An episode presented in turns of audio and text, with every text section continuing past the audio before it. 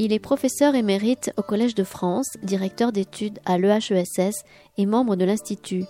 Le grand spécialiste du néolithique Jean Guilaine était jeudi 17 mai 2019 à la librairie Ombre Blanche. Il est présenté son livre Mémoire d'un proto-historien, La traversée des âges, paru aux éditions Odile Jacob.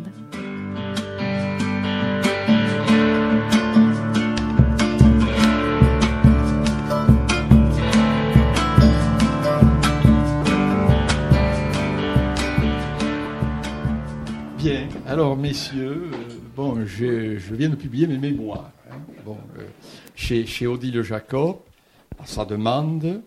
Il faut dire que mon, mon ami et collègue Yves Coppens avait publié les siennes il y a un an. Et Odile Jacob m'a dit Bon, écoutez, maintenant, c'est à votre tour, vous allez écrire vos mémoires de, de proto-historien. Donc, euh, j'ai écrit cet ouvrage qui raconte un peu ma vie, hein, depuis mon, mon enfance ben, jusqu'à aujourd'hui, en définitive. Et euh, alors, je, résume rapidement l'ouvrage, n'est-ce pas? D'une part, il y a toute la partie enfance. Cette partie enfance, je l'avais un peu traitée dans un petit ouvrage qui s'appelle Un désir d'histoire, l'enfance d'un archéologue, à la demande de Daniel Fabre. C'est un petit ouvrage qui avait été publié par un petit éditeur carcassonné, le Garaé. Je raconte un peu ensuite ma période d'étudiant toulousain, puisque j'ai fait mes études à Toulouse, à la fois des études d'histoire et des études d'archéologie. Euh, j'ai enseigné un petit peu dans l'enseignement secondaire parce que mes parents n'étaient pas très fortunés et donc euh, j'ai dû gagner ma vie. J'ai donc enseigné l'histoire et la géographie à Carcassonne, à Castelnaudary et à Lézignan-Corbière. Mais ma passion, c'était évidemment d'être archéologue professionnel. Et je suis entré au CNRS à 26 ans. À l'époque, alors, au, CNRS, euh, on n'avait pas besoin de thèse pour entrer au CNRS on entrait sur publication, c'est-à-dire vous faisiez un certain nombre de publications, vous faisiez la démonstration de votre aptitude à la recherche. Moi, ce qui m'intéressait, c'était ce qu'on appelle la préhistoire récente ou la proto-histoire dans un sens très large, c'est-à-dire du, néolithique à partir du moment où l'homme devient un agriculteur et où se créent les premiers villages. Donc du néolithique jusqu'à l'âge du fer. Donc c'était mon créneau. Donc je suis entré au CNRS sans thèse. Une fois au CNRS, on m'a dit maintenant, euh, c'est fini, les chercheurs qui n'ont pas de thèse, il faut avoir une thèse. Donc j'ai fait une thèse sur l'âge du bronze, donc sur la région, en Languedoc occidental, Roussillon, Ariège, c'est-à-dire dans un cadre géographique allant du golfe du Lion jusqu'au Toulousain et de l'Albigeois jusqu'aux Pyrénées pratiquement. Euh, et puis surtout, je me suis intéressé au néolithique, c'est-à-dire à la période qui voit les premiers agriculteurs s'implanter dans la région. Donc, j'ai commencé de travailler essentiellement en Languedoc sur des chantiers euh, de la Montagne Noire, et, euh, la grotte Gazelle, la Salelle Cabardès, l'abri de fond juvénal. Mais très vite, je me suis intéressé à des problématiques générales du néolithique. Et j'ai compris que pour essayer de comprendre comment les premiers agriculteurs s'étaient implantés en Méditerranée occidentale, il fallait un peu élargir le cadre d'observation. Donc j'ai fouillé en Andorre, j'ai fouillé en Espagne du Nord-Est, accompagné d'ailleurs de, des, deux personnalités archéologiques qui, me, qui sont à côté de moi. Puis j'ai fouillé en Italie du Sud, et si vous voulez, j'ai fait le chemin inverse des néolithiques. Les néolithiques sont partis du Proche-Orient où a été inventé, fabriqué l'agriculture, et sont venus vers l'Occident. Moi, j'ai fait dans ma carrière le chemin inverse. J'ai commencé en Occident, puis je suis allé en Méditerranée centrale, et puis je suis allé travailler à Chypre essentiellement. Voilà un peu pour les terrains, et hein, je résume. Au niveau de la carrière, alors euh, autre chose aussi, c'est que dans les années 70, avec Jacques Ruffier, qui était professeur d'hématologie ici avant de passer euh, au Collège de France, avec Jacques Ruffier, nous avions créé, nous avions lancé un gros programme sur les Pyrénées, qui était un programme pluridisciplinaire, qui comportait certes de l'archéologie, mais qui comportait surtout de l'histoire, de la linguistique, de l'anthropologie culturelle, de l'ethnologie, mais aussi de l'anthropologie physique, les groupes sanguins. Il n'y avait pas l'ADN hein, encore, les groupes sanguins, euh, le, toute la partie anatomique, etc. Et nous avons étudié ainsi plusieurs euh, plusieurs euh, comment dire, populations des Pyrénées. Et c'est à la suite de ce programme du CNRS que l'école des hautes études et le CNRS ont décidé de créer un laboratoire à Toulouse. Ce laboratoire, j'en ai été le fondateur avec Daniel Fabre. C'est le centre d'anthropologie qui s'appelait le centre d'anthropologie et société rurale, puis qui est devenu ensuite le centre d'anthropologie. Alors, il a été un peu nomade, ce centre d'anthropologie, puisqu'il était logé essentiellement ici, rue du Thor, puis ensuite, on est allé à la manufacture des tabacs. Puis ensuite, on est allé aux allées Jules Gued. Et puis ensuite, ce laboratoire a été euh, scindé par le CNRS, une partie allant au Mirail et l'autre partie restant à Sabatier. Mais entre-temps, moi, donc j'avais été élu directeur, j'étais, directeur de recherche au CNRS, j'ai été élu directeur d'études hautes études, et puis ensuite, le Collège de France a voulu créer une chaire portant essentiellement sur le néolithique et l'âge du bronze. Et on m'a demandé d'être candidat. Et donc j'étais candidat au Collège de France. J'ai été élu en 1993 et 1994, puisqu'il y a deux élections au Collège de France. Et j'ai enseigné pendant 13 ans, jusqu'à 2007. Voilà donc une carrière qui a été pour beaucoup toulousaine, finalement, au niveau des, des, institutions, et, parisienne ensuite sur la dernière partie de, de, ma carrière. Voilà en gros globalement ma carrière. Bon, sur les, sur les publications, je fais des publications euh, évidemment très pointues d'archéologie, mais j'ai fait aussi un certain nombre d'ouvrages pour un public beaucoup plus large, et notamment ces mémoires. Voilà, un résumé. Alors, maintenant, je laisse les débatteurs entrer en action. Euh, alors, cher Jean, bon, notre histoire commune remonte à loin maintenant, puisque j'ai commencé à travailler à vos côtés alors que j'avais 14 ans, j'étais en, seconde. Et euh, je vous dois beaucoup parce que ça a été à la fois euh, une initiation à des travaux de terrain. L'archéologie était une discipline formidable parce qu'elle allie à la fois les aspects manuels, les aspects, euh, je dirais, esthétiques, parce qu'il faut savoir faire des belles photos, savoir faire des beaux dessins, et puis euh, les aspects euh, d'érudition, il faut beaucoup lire, et les aspects de, rédaction aussi. Donc il faut quand même trouver des choses intéressantes à, dire. Alors dans, ce, dans cette optique-là, il y a deux positions. Euh, celle de l'hyperspécialisation, c'est-à-dire choisir un thème et se vouer à fond à ce thème-là pour le renouveler complètement ou bien euh, tirer le fil de problématiques générales. Et ça a été votre choix. Euh, dès le début d'ailleurs, parce que vos premiers ouvrages, euh, Premier berger et paysan de Méditerranée occidentale, l'énorme Bible des préhistoriens, qui est le, tome sur le néolithique de, l'ouvrage édité par le CNRS, La préhistoire française, ce, sont des, ouvrages qui vous ont amené à, voir euh, très large et à tirer les problématiques jusqu'au maximum de ce qui était faisable à l'époque. Donc je trouve que c'est un choix, euh, c'est un choix que vous avez fait. Est-ce que vous pouvez le, le, justifier, le préciser? J'ai fait du pointu aussi d'une certaine oui, façon. Pas moi, euh, c'est euh, vous savez, quand on étudie euh, le, néolithique, en réalité, c'est toujours un travail d'équipe, c'est un travail pluridisciplinaire. Ce qui m'avait frappé, moi je viens d'un milieu, en partie un milieu terrien, un milieu paysan. Et je, ben, je, suis né fin 1936, vous voyez, donc j'ai 82 ans. Et j'ai vécu toute mon enfance dans un petit village des Corbières.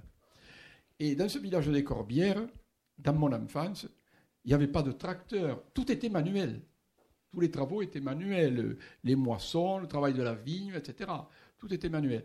Et donc, je, cette espèce de, vie, euh, si vous voulez, euh, paysanne, terrienne, etc., quand j'ai fait ensuite des études à l'université, je me suis dit, elle commence au néolithique. Donc, ce qui m'intéressait, c'est de retrouver un peu les origines préhistoriques de cette vie que j'avais connue enfant. Mais il y a quelque chose qui m'avait un peu frappé à ce moment-là, c'est que quand on travaillait sur le néolithique, qu'est-ce qu'on faisait? On faisait de la typologie de silex, de hache polie, on faisait des études de céramique, c'est-à-dire les vases, les récipients qui avaient étudié ces populations, etc. Mais il n'y avait rien, en quelque sorte, sur la vie des champs, en quelque sorte, c'est-à-dire la restitution du paléo-environnement. Et j'ai été un de ceux eh, qui ont, en quelque sorte, introduit l'histoire du paléo-environnement, c'est-à-dire du paysage transformé par l'homme, parce que c'est néolithique, ils, brûlaient des forêts pour avoir des, champs à cultiver, pour avoir des terrains de parcours, de package pour leurs troupeaux, etc. Donc il fallait faire entrer en quelque sorte toute une série de spécialistes, de naturalistes, des gens qui venaient des sciences naturelles, des palynologues, des anthracologues, des carpologues, etc., pour comprendre au fond euh, ce qu'était cette vie des paysans néolithiques. Et je me suis en quelque sorte orienté dans cette, dans cette voie en faisant, en animant notamment, en fouillant des sites bien entendu, mais en animant ensuite des, si vous voulez, des équipes au sein desquelles les gens venant des sciences naturelles euh, avaient un rôle absolument essentiel. Donc voyez, et, et ça c'est une tendance de l'archéologie française qui s'est bien manifestée à ces époques-là, c'est-à-dire à partir des années 70. C'est-à-dire pendant longtemps, qu'est-ce qu'on faisait en archéologie? Où on fouillait des sites d'habitat, où on fouillait des nécropoles, des tombes. Mais le problème, c'est que le paysage, c'est-à-dire la troisième, euh, si vous voulez, partie de ce triptyque, l'endroit où on habite, l'endroit où on enterre les morts, mais ce, paysage, à partir du néolithique, il est complètement transformé par l'homme. Or ça, le paysage est devenu un objet archéologique à partir des années 70, parce qu'en particulier les néolithiciens on a fait des efforts pour introduire, pour montrer auprès des instances dirigeantes, ce qui n'est jamais facile, que le paysage était aussi un objet archéologique. Voilà. Je m'arrête et je laisse la parole à Michel Barbaza. Cher Jean, moi aussi je voudrais un peu comme Jean revenir tout à fait au début de votre carrière et ma question elle sera, mais je vais faire quand même quelques petites remarques en préalable. Ma question sera comment s'organise tout à fait dans les débuts une carrière de, chercheur en préhistoire, une carrière d'archéologue et sur le néolithique. Alors mes souvenirs personnels sont un peu plus anciens que ceux de Jean, mais pas directement en liaison avec la préhistoire, puisque mes souvenirs de Jean Guilaine, mes premiers souvenirs, remontent en 1958-59, lorsqu'il enseignait à Castelnaudary. Il y a fait allusion il y a quelques instants. Alors, je dois dire que c'était en classe de quatrième, je crois. J'ai su par la suite, parce que j'ai moi-même enseigné l'histoire en collège et en lycée, j'ai su que ce n'était pas du tout au programme. Et nous faisait circuler des polis. Ça, j'ai un souvenir très précis. Le reste du programme, ça doit être, je ne sais pas quoi, l'époque contemporaine, je ne sais plus. Je sais plus, oui, l'Antiquité, 6e, 5e, euh, le Moyen-Âge, 4e, c'était l'époque contemporaine, oui, 14, etc. Bon, euh, c'est le premier souvenir. Et c'est à ce moment-là déjà donc que votre carrière commençait à s'organiser, peut-être même déjà depuis plusieurs années. Mon deuxième souvenir, et ça a permis de, franchir un peu les, années, remonte au moment où, après avoir euh, suivi les mêmes enseignements que vous euh, ici à l'université de Toulouse, j'ai enfin compris ce qu'était l'archéologie préhistorique sérieuse. Je veux dire que j'ai appréhendé cela au travers d'un de vos livres, je ne sais pas si c'est le premier, je pense que c'est antérieur à votre thèse, c'est la civilisation des phases campaniformes dans les Pyrénées françaises. Extraordinaire. Je l'ai lu deux fois, j'ai dit, bon, mais voilà, voilà maintenant comment on fait de la préhistoire. Ce n'est pas des généralités, on ne brosse pas des grands tableaux, bon, il faut le faire. Mais la préhistoire, l'archéologie, c'est le document, c'est le terrain, c'est etc. Donc autour de ça, hein, il y a deux repères, je ne sais pas la date de publication, je ne m'en souviens plus, de, la civilisation des phases campaniformes. 1967. Oui. C'était mon premier livre. C'est le premier livre. Donc, comment se construit la, carrière d'un jeune archéologue, d'un jeune néolithicien Pourquoi le néolithique également? Bon, alors, je crois que j'ai un peu répondu déjà là-dessus. Euh, en fait, si vous voulez, la période que j'appelle moi le proto-histoire au sens large, c'est-à-dire qui va du néolithique jusqu'à l'âge du fer, c'était quand même une période, pendant longtemps, euh, qui a été un peu laissée de côté minoré. C'est-à-dire que la préhistoire, au XIXe siècle, que c'était la préhistoire C'était les origines de l'homme, essentiellement. Ça, c'était le, thème central. Puis est arrivé, autour du, euh, passage du 19 au 20e siècle, la découverte de l'art préhistorique quaternaire, de l'art paléolithique. Donc, ça, il y a eu un, zoom, en quelque sorte, si vous voulez, sur l'art paléolithique. Mais le néolithique a toujours été un peu minoré, parce qu'on le considérait comme la fin de la préhistoire, c'est-à-dire une espèce d'épiphénomène étant paléolithique. Pourquoi? Parce qu'il y avait toujours la taille du silex qui continuait. Et donc, oui, le, mais le néolithique. Alors, les grands paléolithiciens, des gens comme François Borde, par exemple, que j'ai connu, ne s'intéressaient pas du tout au néolithique. Le néolithique, c'est à partir du moment où l'homme intervient sur la nature, il brûle la forêt, il transforme. C'est plus l'évolution naturelle de l'homme, des flores, des faunes, etc. Et donc, c'est une espèce d'épiphénomène sans grand intérêt. Et ma génération, à laquelle d'ailleurs vous avez participé, n'est-ce pas, c'est de montrer que le néolithique, ce n'était pas une fin, c'était un commencement. C'est-à-dire que on a changé complètement d'optique. C'est le début de l'histoire rurale. C'est, euh, au fond, le substrat des civilisations historiques. À partir du moment où l'homme s'installe à un endroit, se stabilise, euh, crée les premiers villages, et ces villages ils vont durer, un jour certains deviendront des villes, etc.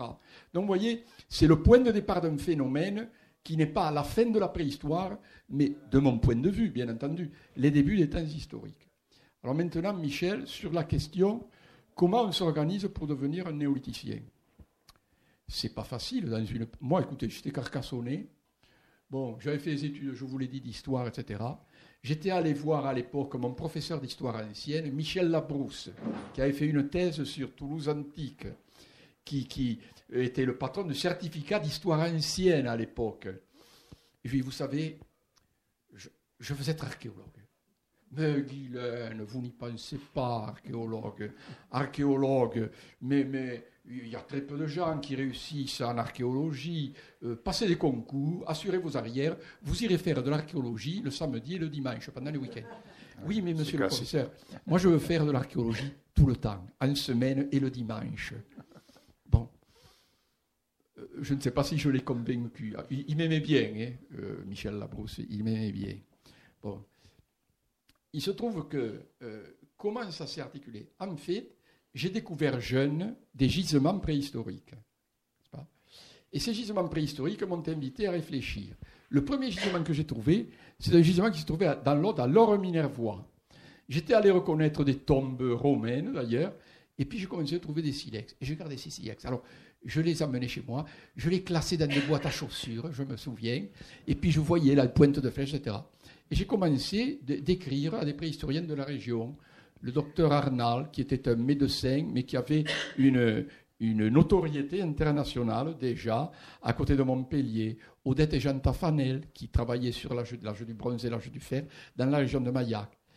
Et puis comme ça, par contact, j'ai élargi mon, mon audience, si vous voulez, et surtout, j'ai commencé à publier très jeune. C'est-à-dire, je me rappelle, j'ai fait notamment un article dans le bulletin de la Société préhistorique française en 1957, j'avais 20 ans tout juste, et, je discutais euh, un thème un peu particulier, la, la, datation des grands monuments mégalithiques de l'Aude, qui, dans un livre paru deux ans auparavant par un maître du néolithique de l'époque, qui s'appelait Gérard Bayou, il les avait attribués, enfin je ne veux pas entrer dans les détails, ce qu'on appelait les Pyrénaïques à l'époque. Et moi j'ai dit non, ces monuments sont certainement plus anciens. Alors ce monsieur Bayou m'a écrit tout de suite en me disant, je viens de lire votre article qui me surprend un peu. Et euh, c'est évidemment, je, je, contestais un peu ce qu'il avait écrit deux ans auparavant. Donc, vous voyez, j'ai commencé petit à petit, de fil en aiguille, à faire des publications, à me constituer un dossier euh, de publication qui n'a cessé de grossir, alors que j'enseignais dans l'enseignement secondaire. Et puis un jour, euh, euh, euh, là, dans ma naïveté provinciale de l'époque, hein, on me dit, mais vous savez, il y a un organisme qui s'appelle le CNRS, et on peut y faire carrière en archéologie. Je me dis, mais voilà, voilà, c'est ça qu'il me faut. Il me faut le CNRS. Et alors là, je vais vous amuser. J'avais 21 ans, j'avais fait quelques publications. Je me suis, dans ma naïveté, encore une fois, j'ai envoyé une lettre de candidature au CNRS en envoyant une publication et, en disant voilà, je, fais de l'archéologie, je suis candidat au CNRS. Alors, je ne savais pas du tout comment fonctionnait le système. Hein. Alors, il y avait un membre de la commission, qui était un bon préhistorien de l'époque, qui s'appelait Raymond Vaufray, qui a prévenu le directeur euh, un directeur de recherche au CNRS, qui était Max Escalon de Fonton à Marseille, en lui disant Vous savez, il y a un jeune là, à Carcassonne, il nous a envoyé, ça n'a pas l'air d'être trop mal ce qu'il fait, mais en fait, allez voir un peu de quoi il retourne. Il se trouve que ce monsieur Escalon a été nommé directeur des antiquités préhistoriques de la région Languedoc-Roussillon, où je travaillais. Et il est venu me voir. Il me dit, mais c'est bien ce que vous faites, mais on n'entre pas au CNRS comme ça, mon cher, il faut être dans une équipe, il faut être passé par un laboratoire, etc. Puis je dis, mais moi je n'en sais rien. Et il me dit, euh, écoutez, continuez de travailler et je vous prendrai en main. Il se trouve que j'avais été étudiant à Toulouse de M. Nougier, qui était le professeur de préhistoire de Toulouse à l'époque. Et euh, Nougier m'avait dit, vous allez faire une thèse avec moi. Bon. Alors Nougier était un homme qui avait beaucoup de brio, il passionnait ses auditeurs. Mais ça n'était pas un homme de terrain, ça n'était pas un chercheur, Nougier. Il avait des qualités d'un certain côté, il lui a manqué d'un autre côté. Moi, c'était le volant en recherche qui m'intéressait, bien entendu. Et alors là, euh, vous allez dire que j'étais un peu, un peu gonflé, pour, pour être trivial, n'est-ce pas? Les publications que j'avais faites, je les ai envoyées à l'abbé Breuil, qui était le, grand maître à l'époque de, la préhistoire. C'était le pape mondial de la préhistoire. Et l'abbé Breuil m'a répondu. Une lettre que j'ai toujours, évidemment, que je conserve pieusement. Il me dit, mais vous savez, vous voulez faire de la préhistoire, mais la seule personne actuellement au CNRS dans le Midi qui, fait de la préhistoire et qui est professionnel, c'est M. Escalon de Fonton. Mais je me suis dit, mais je le connais, il est déjà venu me voir, etc. Donc, qu'est-ce que j'ai fait? J'ai envoyé cette lettre de l'abbé Breuil, une copie à M. Fonton, en disant, vous m'aviez promis de me prendre en main, mais voilà, j'ai une confirmation de l'abbé Breuil. M. Escalon de Fonton me répond et me dit, mais écoutez, si c'est Breuil qui vous recommande, je vous déroule le tapis rouge. Vous voyez à quoi ça tient souvent. Hein évidemment, j'avais les travaux que j'avais faits, sinon, bon, ça tient? Venez me voir à Marseille. Je vais à Marseille. Est-ce que l'on me dit, bon, écoutez, euh, moi je vais vous prendre même, mais pour entrer au CNRS, il faut que votre dossier grossisse un peu. Donc j'ai continué de publier, et à 26 ans, je suis entré au CNRS. Sans thèse, et j'ai fait ma thèse au CNRS. La suite, je l'ai un peu décrite. Voilà. Voilà comment a démarré, euh, en quelque sorte. Mais c'est vrai que très tôt, pour continuer dans, la question qui m'a été posée, très tôt, j'ai fait du pointu. C'est-à-dire, à un moment, je m'intéressais, par exemple, aux campaniformes, qui est une question, euh, qui est une question qui est liée au fait, là vous me direz aussi le terrain à jouer. Le campaniforme, c'est un style de vase que l'on trouve, qui apparaît en Europe autour de 2500 avant notre ère, et que l'on retrouve dans plusieurs régions d'Europe, pas partout mais en particulier dans le milieu de la France et notamment dans le couloir de l'Aude. C'est-à-dire que je me trouvais en prise directement avec une problématique locale, mais qui avait des répercussions à une échelle, je dirais, européenne. Vous voyez comment, à partir du ponctuel, on peut déboucher sur des choses beaucoup plus générales. Donc j'ai travaillé sur ce sujet en particulier, vous voyez, donc je travaillais sur la céramique à ce moment-là, bon, etc. Je vous relaisse. Alors, euh, très tôt, donc, vous avez, voulu élargir les, terrains. Je, me souviens des premières fouilles euh, de l'autre côté des Pyrénées. Euh, puis euh, sont venues des fouilles en Italie, auxquelles nous avons tous deux participé. Et puis ensuite, le Chypre. Donc, les, terrains se sont élargis de plus en plus, en appliquant quand même une spécificité de votre conception de la préhistoire qui est celle de faire des monographies les plus complètes possibles. Or, euh, les monographies, en gros, ça consiste à bien décrire les faits et essayer d'être le plus exhaustif sur ce qu'on a pu voir sur le terrain, puisque je suppose que pas mal d'entre vous le savent, le métier d'archéologue est un peu particulier en ce sens qu'il détruit les sources mêmes de ce qu'il étudie. C'est-à-dire que ce que l'on trouve dans le sol, on ne le voit qu'une fois, puisqu'on est obligé de le démonter pour aller voir ce qu'il y a dessous, etc. Donc notre responsabilité quand même vis-à-vis des générations futures euh, et vis-à-vis des spécialistes qui s'intéressent à ces questions, c'est de, produire une sorte de restitution virtuelle des sites qu'on a pu observer. Et le plus complet possible, évidemment, ça peut aller jusqu'à de minuscules graines carbonisées qu'on peut trouver dans la terre par flottaison. Hein. Donc, euh, vous voyez, il y a des procédures assez compliquées pour arriver à être le plus fidèle possible dans, la restitution des données. Donc ça, euh, c'est quand même, dans le panorama de l'archéologie, ça existe, euh, mais ce n'est pas, pas extrêmement fréquent. Oui, oui. C'est-à-dire, qu'est-ce que c'est qu'un archéologue finalement? C'est quelqu'un à qui on demande de produire de la connaissance, c'est-à-dire de faire des fouilles, à partir de ces fouilles, de les décrire, c'est-à-dire il faut que, en quelque sorte, la communauté scientifique profite du travail. Cette communauté, elle n'était pas présente sur le terrain. Seul l'archéologue y était avec son équipe.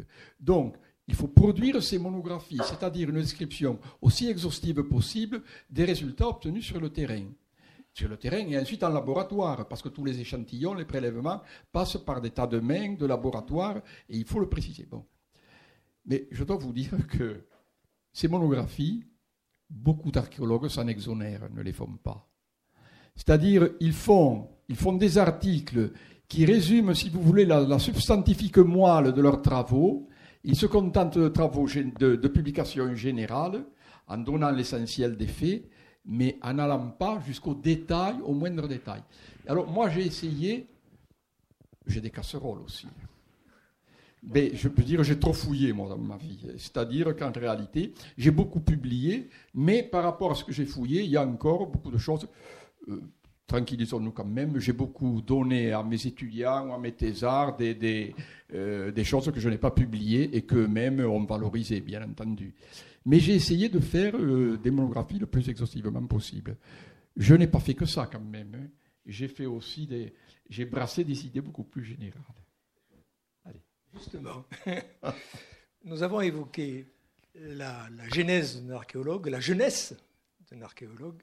Je voudrais maintenant interroger euh, l'homme mûr, le professeur au Collège de France, le membre de l'Institut que vous êtes, avec, en, nous précisant le regard que vous portez sur cette période terrible qui est le néolithique, puisqu'il enclenche ce processus démographique qui voit la stabilité, une très longue stabilité pendant les temps paléolithiques, et puis ensuite l'amorce du processus vertical de développement de cette démographie dont nous, vivons les conséquences actuelles. Quel est votre regard sur, ce, sur cet ensemble, hein, qui dépasse bien sûr le, Ah oui, alors écoutez, moi je, défends le néolithique, mais je reconnais évidemment que, vous savez, on parle beaucoup de l'anthropocène aujourd'hui, c'est-à-dire, euh, on pense que l'anthropocène, il est né à partir de la révolution industrielle. Non, l'anthropocène, il est né avec le néolithique.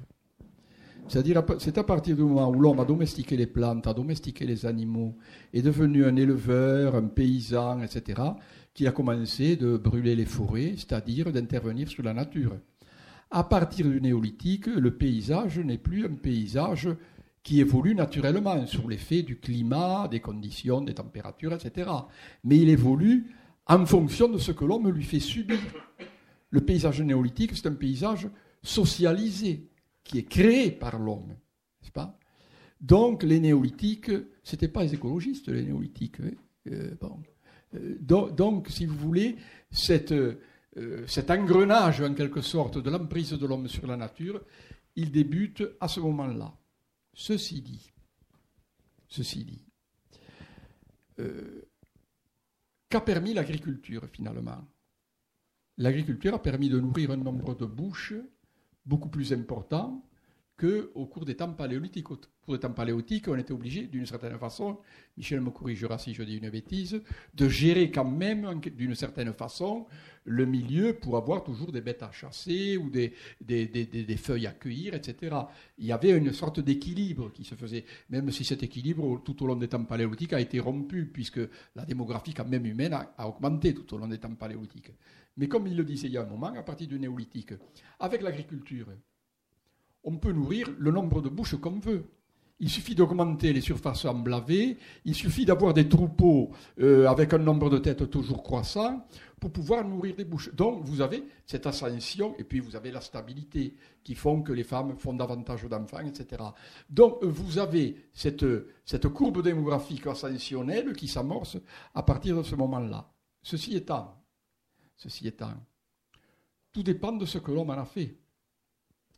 Si l'homme de cette production néolithique euh, avait trouvé les moyens en quelque sorte de, la gérer, pas, de nourrir peut-être un plus grand nombre de bouches, mais de mieux assurer le partage. Autrement dit, on passe là progressivement d'un fait, si vous voulez, économique à un fait social. Euh, peut-être si l'humanité s'était organisée d'une autre façon, euh, pas, avec des, pas avec des dominants et des dominés, comme elle l'a été très vite, évidemment, d'ailleurs dès le néolithique, hélas. Bon, euh, peut-être si le chemin avait été différent. Le néolithique, si vous voulez, moi je le vois comme un message. Autrement dit, la possibilité pour l'homme de multiplier sa faculté en quelque sorte de nourrir les autres hommes. Bon, le problème, si le, partage s'était fait de façon équitable, peut-être n'en serions-nous pas là. Mais il s'est fait d'une manière inéquitable. Et d'ailleurs, dès le néolithique.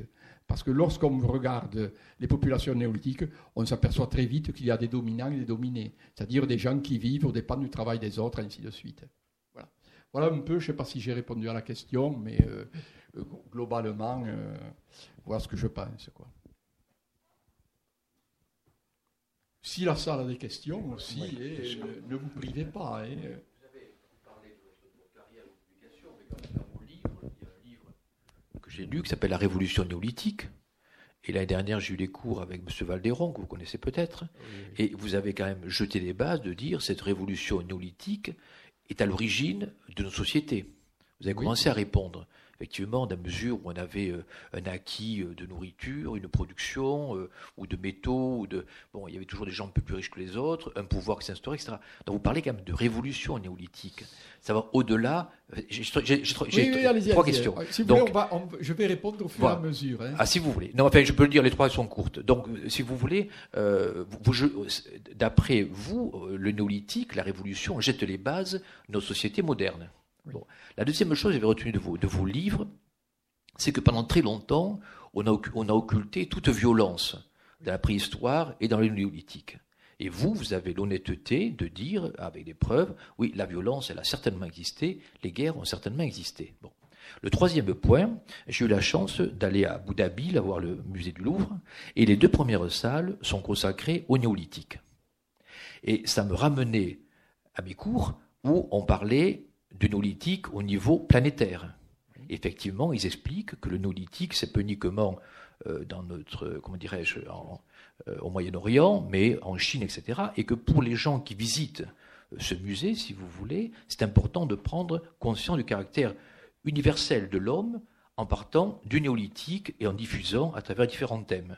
Et l'avantage de ce musée pour les gens qui visitent, du moins pour les jeunes générations, c'est effectivement de partir de cette donnée néolithique, il y a de très belles expositions hein, sur des silex magnifiques, et de se dire, voilà, on va évoluer euh, vers, euh, vers différents systèmes après. Bon, voilà. voilà mes trois questions. Alors écoutez, je vais essayer de les, de les reprendre une à une. D'abord, révolution. Vous savez que le terme révolution néolithique, évidemment, c'est le moment où l'homme euh, devient agriculteur, donc c'est une grande rupture par rapport au temps antérieur, bien entendu. Mais cette rupture, qu'on appelle révolution néolithique, ça c'est une expression qui a été créée un peu a posteriori. C'est une réflexion d'historien global. Mais en réalité, elle a été très lente.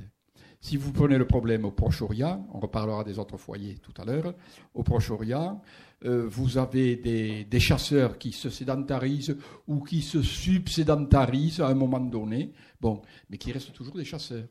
Puis ensuite, vous avez ces gens un peu plus stabilisés, qui euh, commencent à trafiquer les céréales. Puis, quelque temps après, ce sont les animaux, les animaux à viande, c'est-à-dire le bœuf, la chèvre, le mouton, le porc, qui sont petit à petit domestiqués. Tout ça a pris du temps. Et la poterie, d'ailleurs, au Proche-Orient, euh, n'apparaît qu'ensuite. Autrement dit, le néolithique, il reste pré-céramique, anté-céramique, si vous voulez, au Proche-Orient, pendant quelque temps. Donc, ça a pris 4000 ans. Donc, ce que nous appelons, nous, à l'échelle de, l'évolution générale, la révolution néolithique, dans la réalité concrète, ça a été un phénomène de petits pas, probablement avec des échecs, des retours en arrière, etc. Et ce n'est qu'au bout du terme en quelque sorte, que définitivement l'élevage et l'agriculture ont pris le dessus. Voyez en quelque sorte le mécanisme. La guerre, la violence. Alors avec Jean Zami, nous avons écrit un ouvrage qui s'appelle Le sentier de la guerre, visage de la violence préhistorique. Et si vous voulez, notre, théorie et en gros notre hypothèse est la suivante. Euh, la violence a toujours existé. Il est certain que dans les, populations les plus anciennes, euh, on n'a pas de données ou les données sont discutables. Donc mais disons qu'on a quelques éléments toujours chez les chasseurs-cueilleurs paléolithiques. Alors je vais prendre deux exemples. Vous avez un site au Soudan, le site du Djebel Saba, où vous avez une, soixantaine de personnes qui ont été enterrées, souvent à la va-vite parce qu'il y a des tas de corps qui sont dans les, mêmes, dans les mêmes fosses et qui sont des sujets qui ont été percés de flèches. Et donc là, il y a eu une espèce de tuerie de masse. Il faut tout ramener, évidemment, aux proportions démographiques de l'époque, bien entendu. Et ceux qui n'ont pas des, os percés de flèches, en général, euh, il y a des, des, armatures de flèches dans ces tombes qui sont erratiques, c'est-à-dire que les sujets ont été probablement tués dans les parties, à partir des parties molles du corps, et donc on ne retrouve pas ces, ces, euh, corps percés de flèches. Les corps ont été tués, mais euh, les flèches sont erratiques, c'est-à-dire les, les, parties molles ayant disparu, je pense que tous ces gens-là ont été tués. Il y a eu d'autres exemples. Il y en a eu un qui, a été publié il y a quelque temps. C'est au Kenya, je crois, aux environs de 10 000 avant notre ère, où il y a eu aussi un massacre chez les chasseurs-cueilleurs. Donc, en gros, et puis on a des exemples plus récents dans le mésolithique de l'Europe, entre vers 7000 et 6000, de sujets percés de flèches. Notre, notre idée, donc, c'est que la violence est ancienne, mais en même temps, ça, ça bouscule un peu un mythe qui, est fréquent d'ailleurs. Tout, le monde d'ailleurs n'admet pas cette théorie, hein. je, l'admets volontiers.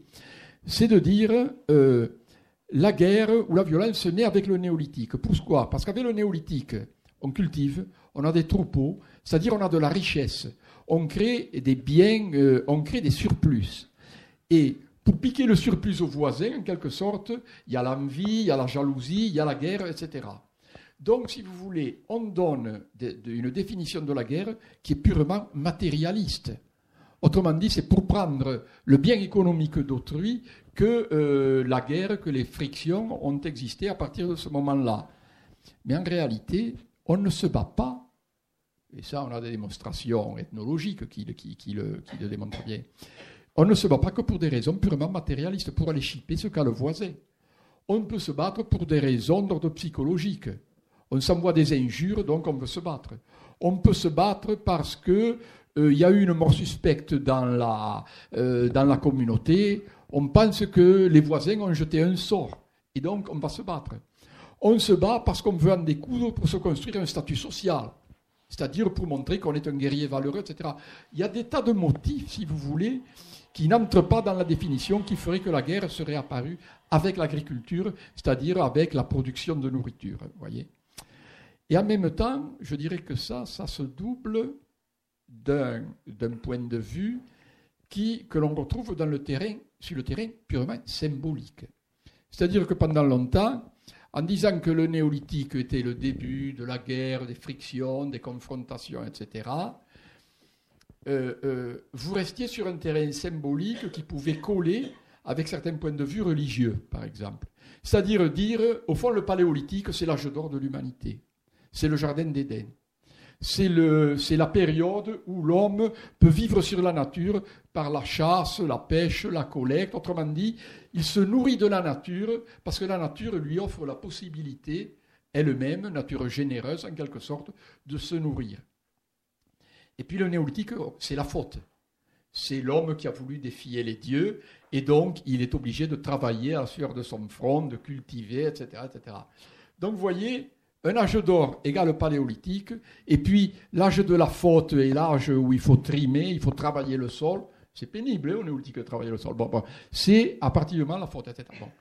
Et alors avec Zamit, on a un peu confondu, si vous voulez, cette théorie en disant, mais je regrette, mais les confrontations, etc., elles existaient déjà sous le présumé âge d'or. Et votre dernière question, alors, c'était le côté mondial du néolithique. Alors bien entendu, nous quand nous parlons de néolithique ici, eh, les premiers néolithiques qui sont apparus euh, dans nos régions sont au Proche-Orient. Autrement dit, nos grands-parents paysans sont apparus au Proche-Orient.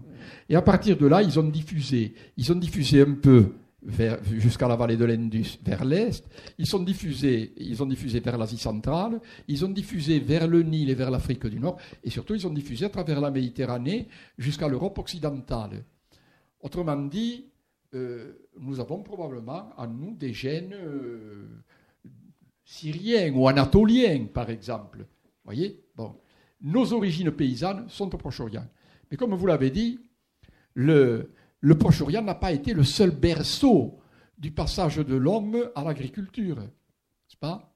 Au Proche-Orient, pour les plantes, on a essentiellement domestiqué le blé et l'orge, c'est-à-dire les céréales euh, qui ensuite ont nourri une bonne part et qui nourrissent toujours une bonne part de l'humanité. Mais en même temps, ce laboratoire n'a pas été le seul.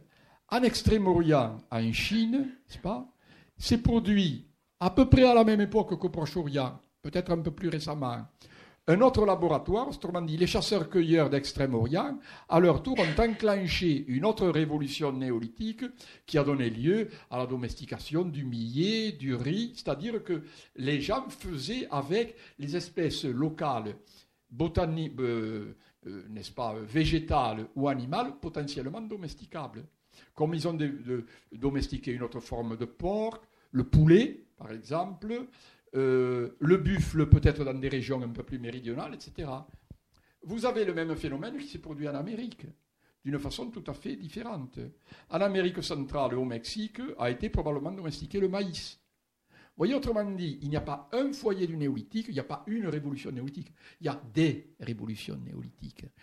Et vous avez par exemple notre foyer en Afrique, mais qui est plus tardif, lui parce que l'Afrique elle a été en partie néolithisée par un courant venant du Proche-Orient, mais ça n'a pas empêché les Africains de domestiquer eux-mêmes des plantes proprement africaines, des plantes sauvages proprement africaines, comme le mil, comme le sorgho par exemple.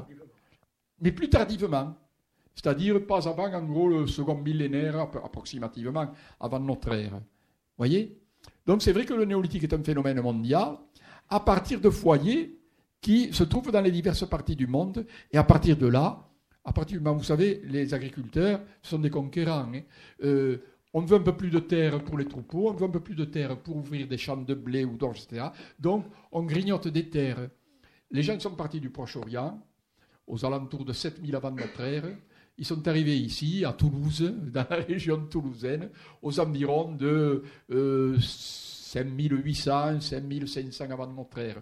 Donc, voyez, 1500 ans, en quelque sorte, soit à travers l'Europe, soit à travers la Méditerranée, plus probablement, n'est-ce pas, pour partir du Proche-Orient et arriver jusqu'en Languedoc occidental. J'ai répondu, je crois, à vos questions. Hein ah ben oui. C'est un phénomène qui peut donner réflexion dans des, régions sous tension politique, religieuse, de, faire voir aux gens que finalement, bien entendu. Bien, entendu, bien entendu. Et, en même temps, vous voyez, euh, dire que nos, grands-parents paysans, ils ne sont pas ici, ils sont au Proche-Orient, ça peut faire cogiter aussi. Euh, c'est un peu le même problème, alors je le pense sous un angle différent. Euh, les origines de l'homme, qui sont pour l'instant, pour ce qu'on en sait, en Afrique. Tu me corriges si je dis des oh. bêtises. Michel, bon, bon. Et ben, bon, sont en Afrique. Bon, mais j'avais des collègues qui ne vous, euh, ça c'est assez maintenant, qui n'admettait pas que le premier homme ait pu être africain. C'est-à-dire que nous soyons des Africains émigrés à nos origines les plus lointaines, bien entendu. Et donc, ils faisaient des efforts désespérés pour trouver en Europe des documents aussi vieux que les documents africains. Vous voyez comment la préhistoire amène à réfléchir sur des problèmes qui sont très contemporains en réalité. Et c'est, je dirais, un, bon un des gros intérêts de la discipline aussi.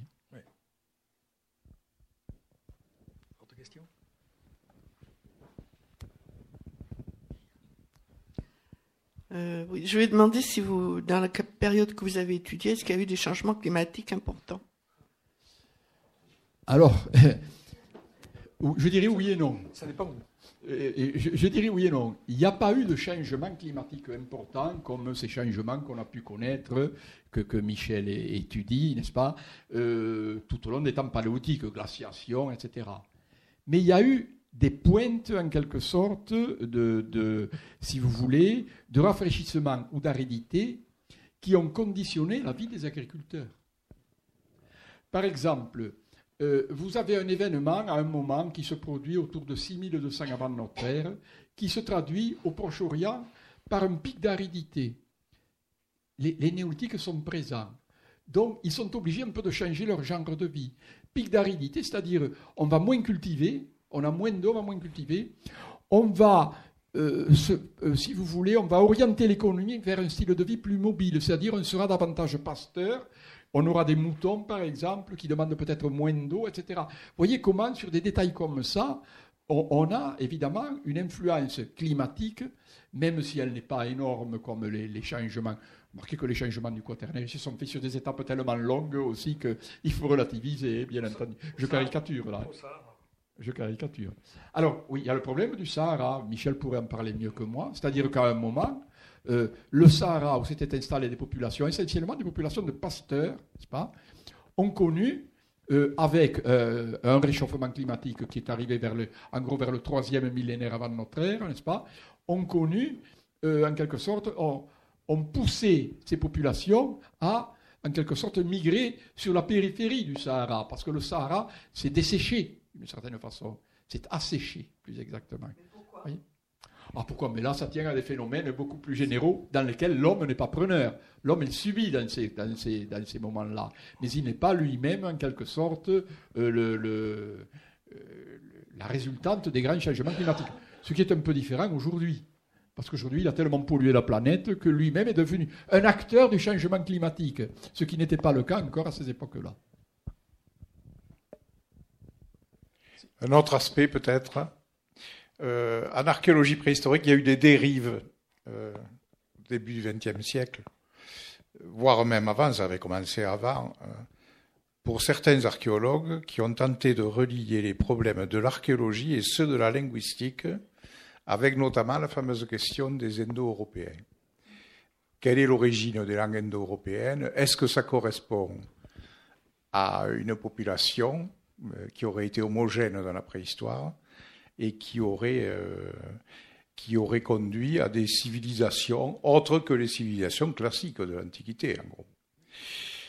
Donc, qu'en pensez-vous de ces, de ces problèmes? Je suis assez, assez réservé, moi, sur ces questions-là. Alors, je, je, je, résume le problème. Hein. Bon. Euh, je ne suis pas linguiste, moi. Mais vous savez qu'un certain nombre de nos langues européennes, en particulier, les linguistes les font dériver d'un forme primitif qui serait indo-européen, autrement dit, un certain nombre de racines des, des, mots que nous employons ont, en quelque sorte, auraient une espèce de souche commune. Donc, on a bâti un modèle qui partirait, qu'on appelle le modèle arborescent, c'est-à-dire on partirait d'un tronc commun originel, et puis petit à petit, en quelque sorte, ce tronc commun se serait fragmenté puis les fragments se seraient à leur tour fragmentés, etc. on, aurait, on aurait donc une espèce d'arbre, si vous voulez, à partir d'un tronc commun qu'on ne connaît pas du tout, qui est purement supposé. Alors il y a des, il y a des je ne sais pas si c'est des archéologues au départ, il y avait des archéologues dans le lot, mais ces gens-là ont dit au fond, euh, euh, parce qu'en plus, dans ces langues de tradition indo-européenne, il y a des éléments, n'est-ce pas, qui désigne, dans le supposé substrat originel, qui désigne des éléments comme le cheval, comme le chat, etc. Ça, on sait que ce sont des éléments qui n'apparaissent pas avec le néolithique. La roue, par exemple, le, cheval domestique, ça n'apparaît que vers les 4e, 3e millénaires avant notre ère. Donc, ces gens-là se sont dit, les gens qui utilisaient cette langue originelle, ça n'était pas des néolithiques, mais c'était des gens qui vivaient vers le 3e, 4e millénaire, donc on va chercher les zones où le cheval a pu être domestiqué. On aura la zone d'origine de ces locuteurs de cet indo-européen initial qui se serait réparti à travers l'Europe. Alors, je n'insiste pas, ça a donné lieu à des tas de, théories. Euh, il y en a qui nient complètement ce truc-là, même des linguistes qui disent le problème de la langue mère originelle, qu'on peut faire remonter d'ailleurs, qu'on peut faire remonter aux origines de l'humanité. Ça n'existe pas. Les langues n'ont pas d'histoire. Autrement dit, elles se fabriquent en quelque sorte par à la fois création locale de mots euh, et puis euh, emprunt à, d'autres dialectes périphériques, ainsi de suite. Donc, les langues se forment un peu par osmose de, comment dire, de critères les plus divers. Et donc, il nie tout le modèle arborescent, qu'il soit de l'origine la plus lointaine de l'humanité, ou simplement du problème carrément indo-européen. Donc, euh, je suis toujours très réticent, moi, à faire de l'archéologie, à prendre ces problèmes qui sont des problèmes purement linguistiques et les transposer dans le problème de l'archéologie.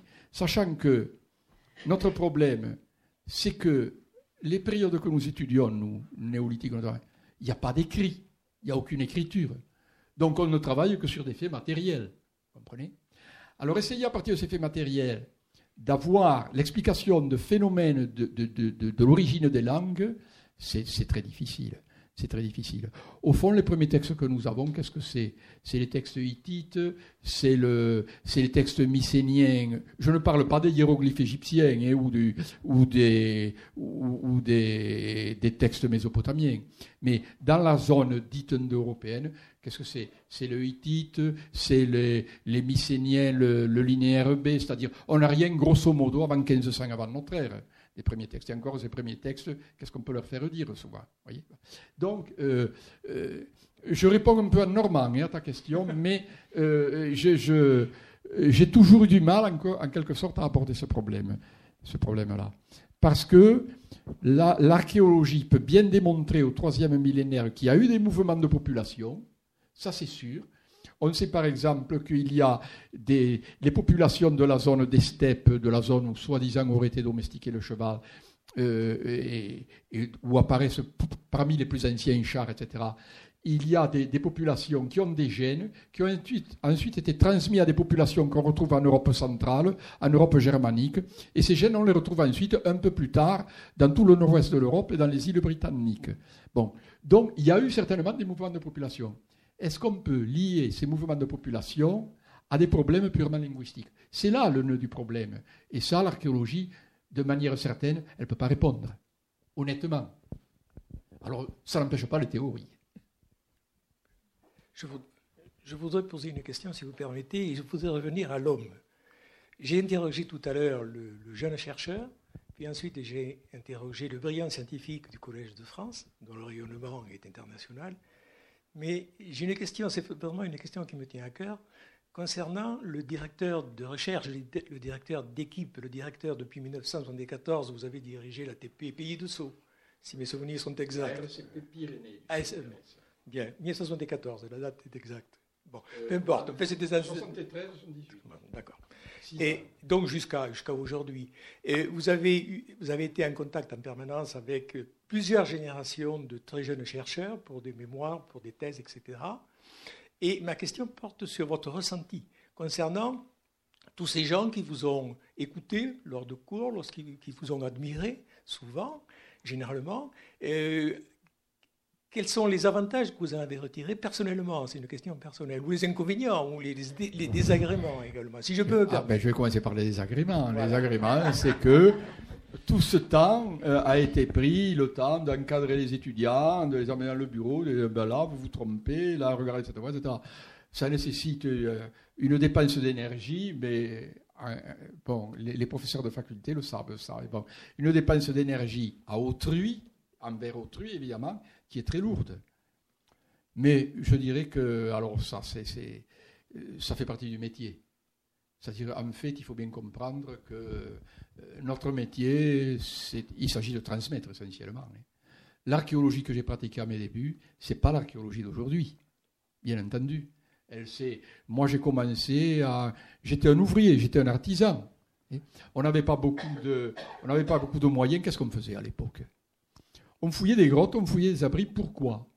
Parce que on faisait de la, verticale, si je puis dire. Autrement dit, on décapait des niveaux en descendant de plus en plus. On avait des coupes, on essayait, on, datait en quelque sorte, on essayait de voir l'évolution du paléo-environnement à travers les prélèvements qu'on faisait, etc. On faisait du qualitatif, essentiellement. Et puis, progressivement, dans les années 70-80, on est passé à l'archéologie préventive, à l'archéologie de sauvetage. On a eu beaucoup plus de moyens. Et là, alors, on a fouillé beaucoup de plein air, on a fait de l'extensif. On faisait du qualitatif ponctuel, on a fait de l'extensif. Autrement dit, on a changé d'échelle complètement. Parce que ces gens-là, quand on les fouillait dans les grottes, qu'est-ce que c'était les grottes? Les néolithiques, ils y passaient dans les grottes. Ils y passaient, euh, un berger y passait, il y passait la nuit ou il y passait 15 jours dans la grotte, il avait son troupeau avec lui, etc. Mais ça ne nous donnait pas une idée, en quelque sorte, de la façon dont il pouvait, en quelque sorte, occuper l'espace, euh, anthropiser l'espace. Et ça, on a pu le faire progressivement, en France et ailleurs d'ailleurs. Euh, d'ailleurs, souvent, ça a commencé avant, avant la France, déjà. Dans les pays de l'Est, il y avait des fouilles extensives dans le néolithique, on faisait travailler des, ouvriers pour pas grand-chose, mais on leur faisait décaper des, hectares et des hectares. Mais ça, on l'a connu en France à partir, en gros, des années 70-80. On a changé d'échelle, voyez Et alors, j'ai perdu le fil là. Oui, les avantages.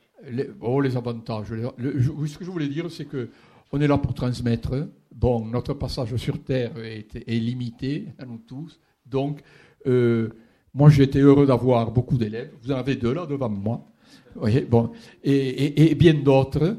Et, c'est en même temps un plaisir, il faut le reconnaître, de voir que le plaisir que j'ai eu moi-même à faire de la recherche, d'avoir pu le faire partager à des jeunes qui venaient derrière moi, qui eux-mêmes, à leur tour, l'ont fait partager à d'autres jeunes, mais c'est une satisfaction, c'est indicible, quoi.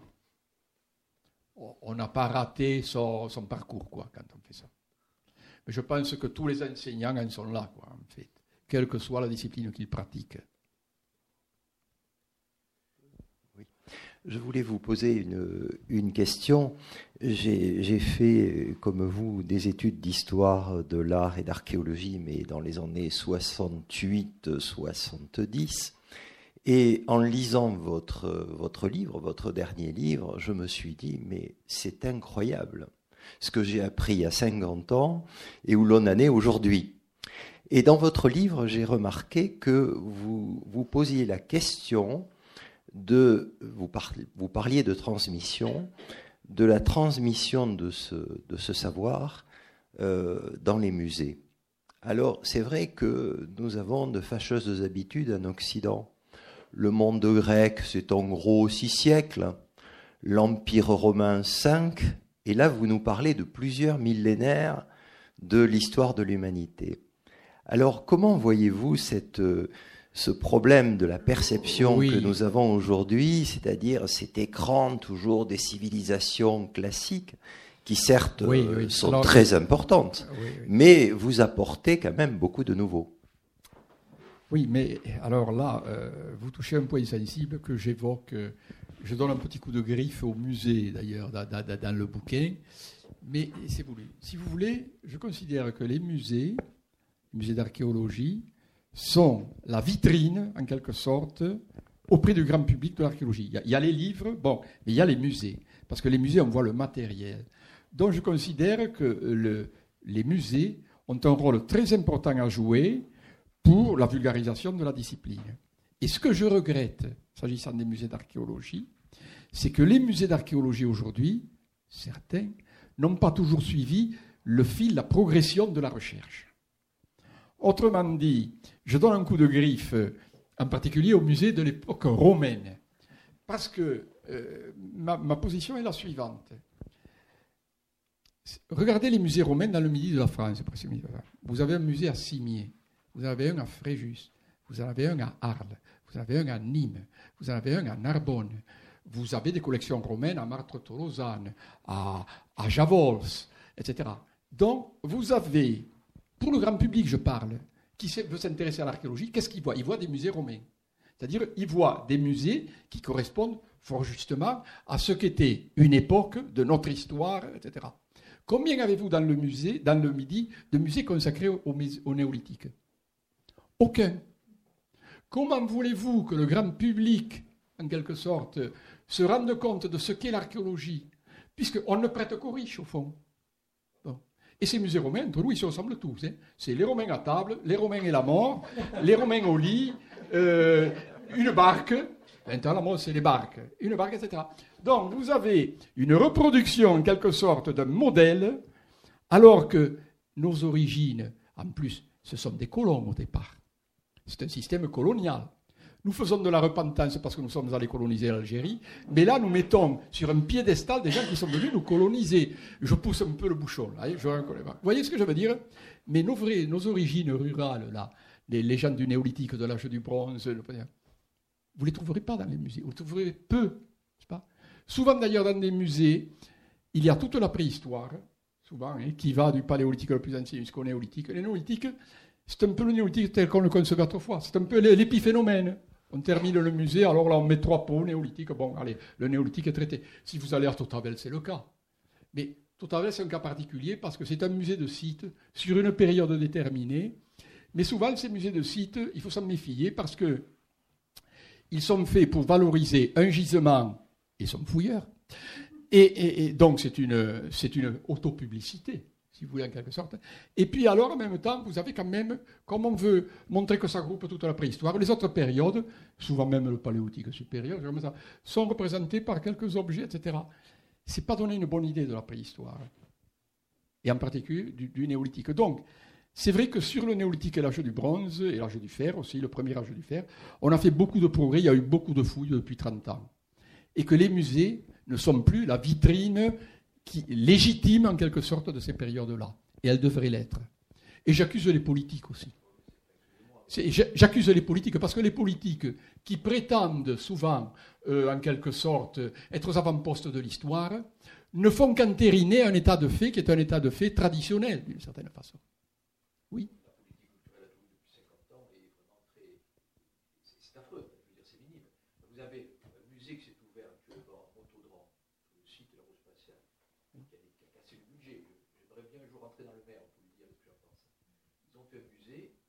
Sur quoi Sur la machinerie.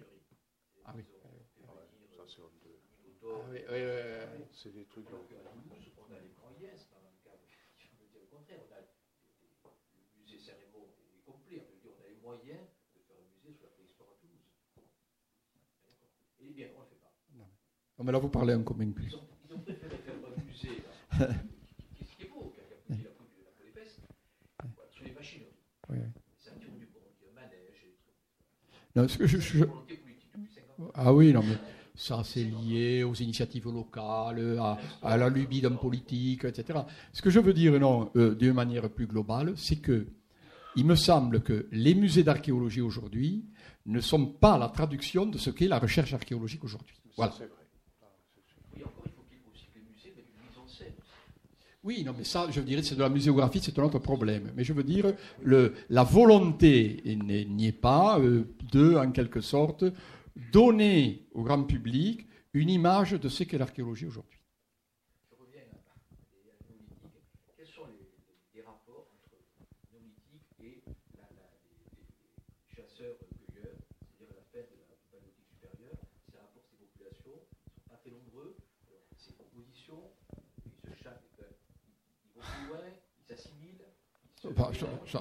C'est un, gros c'est un gros problème. C'est un gros problème. Les, les, néolithiques, à partir du proche. Bon, d'abord, au Proche-Orient, ce sont des chasseurs-cueilleurs qui se néolithisent. Donc, c'est un problème de néolithisation sur place. Ailleurs, quand ces paysans se diffusent, à travers l'Europe en particulier, ils vont tomber sur des populations qui sont des populations de chasseurs-cueilleurs.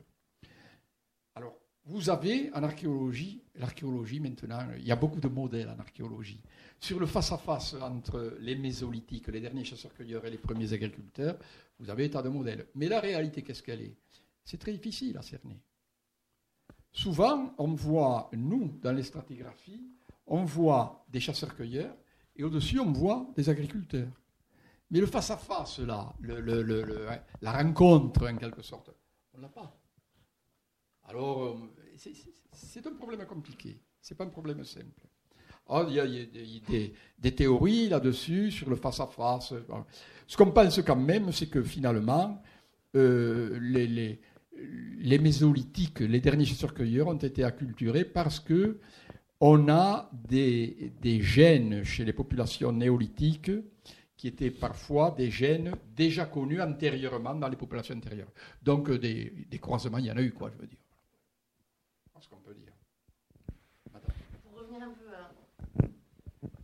Pour revenir juste à la question d'avant, vous avez été pendant très longtemps dans les instances euh, nationales de l'archéologie.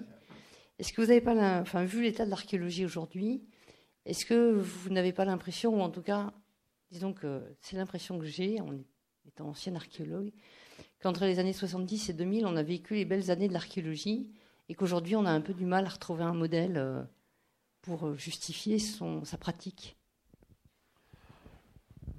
Je ne sais pas comment répondre parce que je suis moins dans le coup, je dirais, aujourd'hui des, instances. Évidemment, moi j'ai trempé dans toutes les instances de l'archéologie. Hein. Bon, la commission des fouilles françaises à l'étranger, le Conseil supérieur de la recherche archéologique, le Comité national du CNRS, le CNU, etc. Donc, euh, j'étais inspecteur général. Donc, à un moment, dans les années 80, je vous aurais fait un panorama, etc. À cette époque-là, on a beaucoup travaillé, je vous signale. Moi, je suis entré au Conseil supérieur de la recherche archéologique en 1978. Auparavant, le Conseil supérieur, c'était que des, patrons, des universitaires essentiellement, et c'était, si vous voulez, des gens qui encore admettaient qu'il, malgré le CNRS, qu'il puisse exister une archéologie d'amateurs, c'est-à-dire de gens qui, bien intentionnés, faisaient des fouilles euh, pendant le week-end, etc. et les budgets de l'archéologie du ministère de la Culture étaient quand même très faibles. Et pendant la décennie 80, en particulier avec Christian Goudineau, à qui je rends hommage, hein, on a essayé de relever ça et on a fait passer, si vous voulez, les crédits, on les a augmentés, je ne sais pas combien. Quoi. Si vous voulez, ça a été une véritable révolution. Et en même temps, ça s'est accompagné de la révolution des, fouilles, des, fouilles, des fouilles extensives, des fouilles de sauvetage. Parce que vous savez qu'avant, euh, lorsqu'on faisait un parking, lorsqu'on faisait, euh, etc., euh, on détruisait tout. Hein. Euh, euh, on détruisait tout. Le, gros scandale qui a été le point de départ de la femme, c'est-à-dire la, structure qui a, en quelque sorte, été à l'origine de l'INRAP ensuite, c'est-à-dire le, gros, la grosse structure qui fait les fouilles, elle n'est pas la seule, bien entendu, mais qui fait les fouilles préventives en France. Tout est parti en réalité de, euh, du Camposanto d'Orléans, je crois, c'est-à-dire où on avait en quelque sorte euh, brisé toute une série de nécropoles. Et il y a un article de Jacques Le Goff dans Le Monde en disant c'est scandaleux. Et ça, ça, ça a été un détonateur. Vous voyez, des fois, il faut qu'une voix, en quelque sorte, intervienne au niveau national. Alors, euh, moi, j'ai eu l'impression de vivre, si vous voulez, progressivement, ma carrière a été longue, de vivre toutes ces transformations de l'archéologie euh, très positive. Est-ce qu'aujourd'hui, il y a un tassement euh, Je ne sais pas trop si, est-ce, qu'il existe vraiment? Moi, je dirais par exemple, au plan universitaire, il y avait trois professeurs de préhistoire, en sciences et en lettres. Il y avait Mougier, il y avait Borde, il y avait le roi Courant. Ils étaient trois. En France, trois. On ne peut pas dire que c'est, maintenant, dans toutes les universités, vous avez un enseignement de la préhistoire, parfois avec plusieurs professeurs de préhistoire ou proto-histoire. Je mets ça dans le même sac. bon. Là, on peut dire qu'au plan universitaire, quand même, évidemment, il y a toujours des manques. Mais je veux dire que si on étudie la, progression euh, statistique, démographique, il y a eu évidemment des progrès de ce côté-là. Après, euh, euh, je dirais qu'il y a eu peut-être des. Comment dire Quand je suis entré, moi, quand j'étais chercheur au CNRS, le seul endroit où on pouvait vraiment faire carrière en archéologie, c'était le CNRS. Il y avait peu de postes encore à l'université à cette époque-là. C'était le CNRS. On fouillait euh, dans le cadre de ce qu'on appelle des fouilles programmées, c'est-à-dire qu'on demande des autorisations au ministère de la Culture, et le ministère de la Culture qui, malgré l'augmentation des crédits, n'a jamais été très, très, très riche, en quelque sorte, nous donnait les moyens de travailler. Et puis, sont arrivées les fouilles, euh, les, la FAN et l'INRAP, c'est-à-dire les fouilles extensives, les fouilles de sauvetage. Ces fouilles de sauvetage, n'est-ce pas C'est l'aménageur qui paie. Ça peut être l'État, mais c'est souvent des privés, des, euh, des municipalités, etc. Mais là, on a, changé d'échelle au niveau spatial, mais on a changé d'échelle aussi au niveau, au niveau des moyens.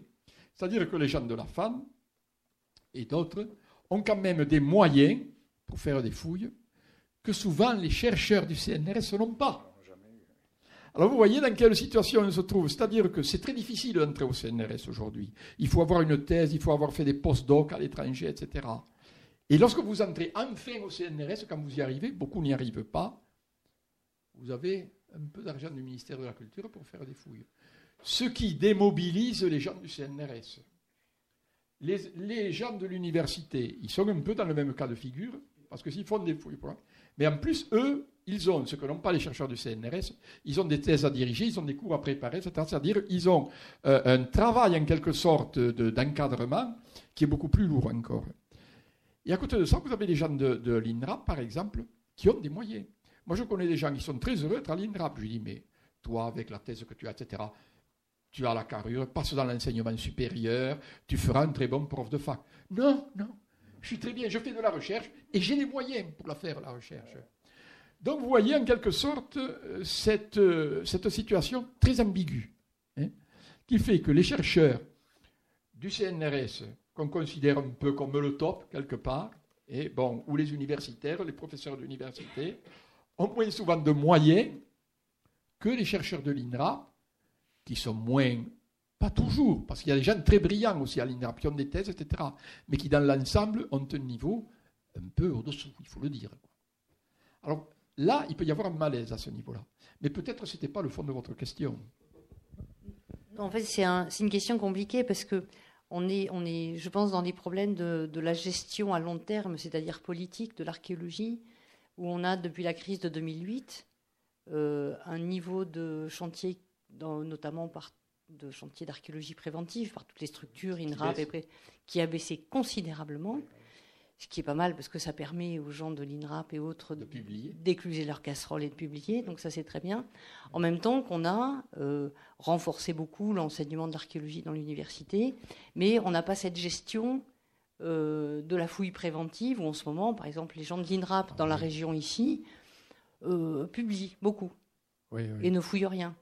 Et bon, voilà, c'est. Mais en même temps, je vous dirais que je ne considère pas comme mauvais que les gens de l'INRAP publient. Parce que eux, ils ont, justement, avec les moyens financiers qu'ils ont eus, ils ont une documentation extraordinaire. Autrement dit, c'est eux qui ont les clés des problèmes scientifiques, souvent, les gens de l'INRAP. Parce qu'ils ont eu les moyens de faire de l'extensif ce que nous n'avions pas les moyens de faire, tout, moi en particulier, à mes débuts. Donc, alors, le problème de l'archéologie, c'est pas tellement de fouiller, comme on l'a dit tout à l'heure, comme Jean l'a dit tout à l'heure. Le problème, c'est d'arriver à mettre à la disposition des collègues le, savoir, les documents que vous avez extraits du, sol. Donc, si les gens de l'INRAP ont les moyens en temps maintenant de publier, bravo. Alors, est-ce que ça se fait au détriment du terrain, c'est-à-dire de gisements qui disparaissent Alors là, c'est un autre problème, effectivement. Le problème, il faut arriver en quelque sorte à, à ne pas lâcher sur le terrain les sites qui ont un intérêt scientifique absolument majeur, mais en même temps de pouvoir publier. Alors c'est une gymnastique un peu délicate, mais enfin. Hein. C'est la question du pilotage national. C'est la question du pilotage national. Moi, j'ai un peu perdu pied avec le, Conseil national de la recherche archéologique. Je ne sais pas trop ce qui s'y fait maintenant. Il y a eu la semaine dernière euh, un raout à Paris pour fêter les 25 ans du CNRA, notamment. Bon, je suis pas allé.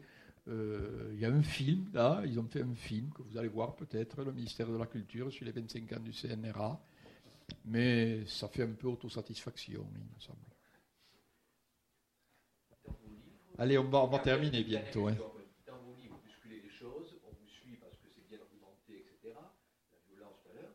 Mais si mes souvenirs sont bons, votre dernier livre sur la révolution politique, il y avait un domaine qui m'avait surpris parce que peu, je suis médecin, moi ça m'intéressait aussi. Oui. Si vous parlez de la sexualité. alors, euh, c'est beaucoup de vos auteurs. Je ne parle pas de la sexualité, je parle du genre, des problèmes de genre.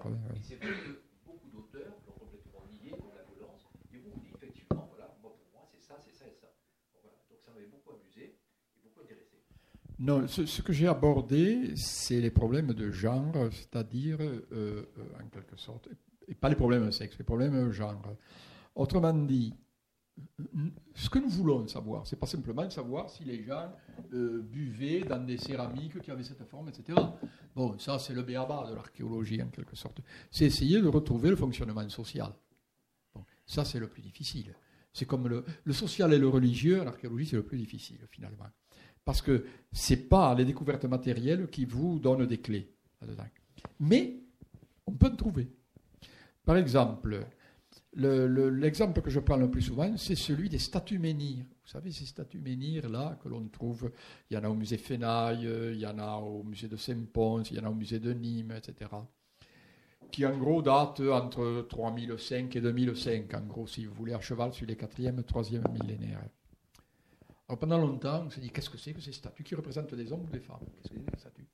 C'est des divinités. Vous savez, l'archéologie, quand on ne comprend pas, on ripe, on envoie faire le rituel religieux, comme ça on dit, bon, euh, c'est une façon, c'est une échappatoire.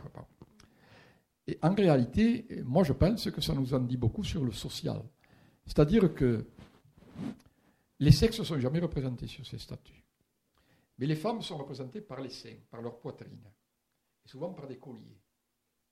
Les hommes sont représentés par des armes. Autrement dit, il y a un objet qui est peut-être un poignard, bon, on discute là-dessus, peu importe. vous avez des haches ou des, maillets, vous avez des arcs, des trucs comme ça. Mais ça, ça nous renseigne sur le social de cette époque-là. Ça veut dire que la femme n'a pas les armes. Ça veut dire que l'homme se réserve l'utilisation des armes. Les armes, finalité, la chasse ou la guerre. C'est-à-dire que les hommes se réservent les outils, les objets qui peuvent donner une certaine forme de prestige. Parce que si vous êtes un bon chasseur, si vous êtes un guerrier valeureux, vous, construisez un statut social en quelque sorte. Et dans cette société, les femmes, au contraire, sont représentées non pas par un trait culturel, qui est les armes, elles n'y ont pas droit, les femmes aux armes, mais par un caractère anatomique, biologique, je dirais. Autrement dit, les hommes sont peut-être, à travers les armes, dans euh, un comportement qui peut déboucher sur le prestige. Les femmes, elles, elles sont euh, configurées en quelque sorte dans la séduction. Déjà.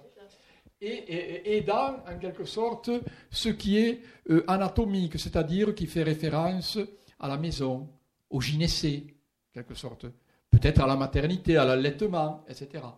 Donc vous voyez, cette société, quand même, elle a des codes. Vous avez une, côté, une catégorisation des sexes qui peut se lire sur ces statues menhirs. Et ça, pendant longtemps, on ne l'a pas vu. On dit, oh, ce sont des divinités. Vous voyez, je veux dire qu'on peut prendre des, éléments comme ça pour essayer de voir comment fonctionnait la société à cette époque-là. S'il n'y a pas d'autres questions écoutez, c'est à moi à remercier d'abord mes deux débatteurs qui sont arrivés là impromptus et, et qui m'ont donné la réplique.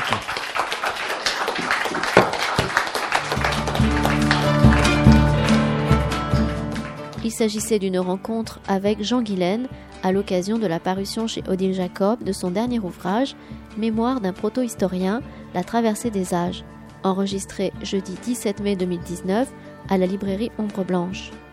Parmi les ouvrages récents de Jean Guilaine édités chez Odile Jacob, citons La seconde naissance de l'homme en 2015, Paul Tournal, fondateur de la préhistoire en 2016, et Les chemins de la protohistoire en 2017.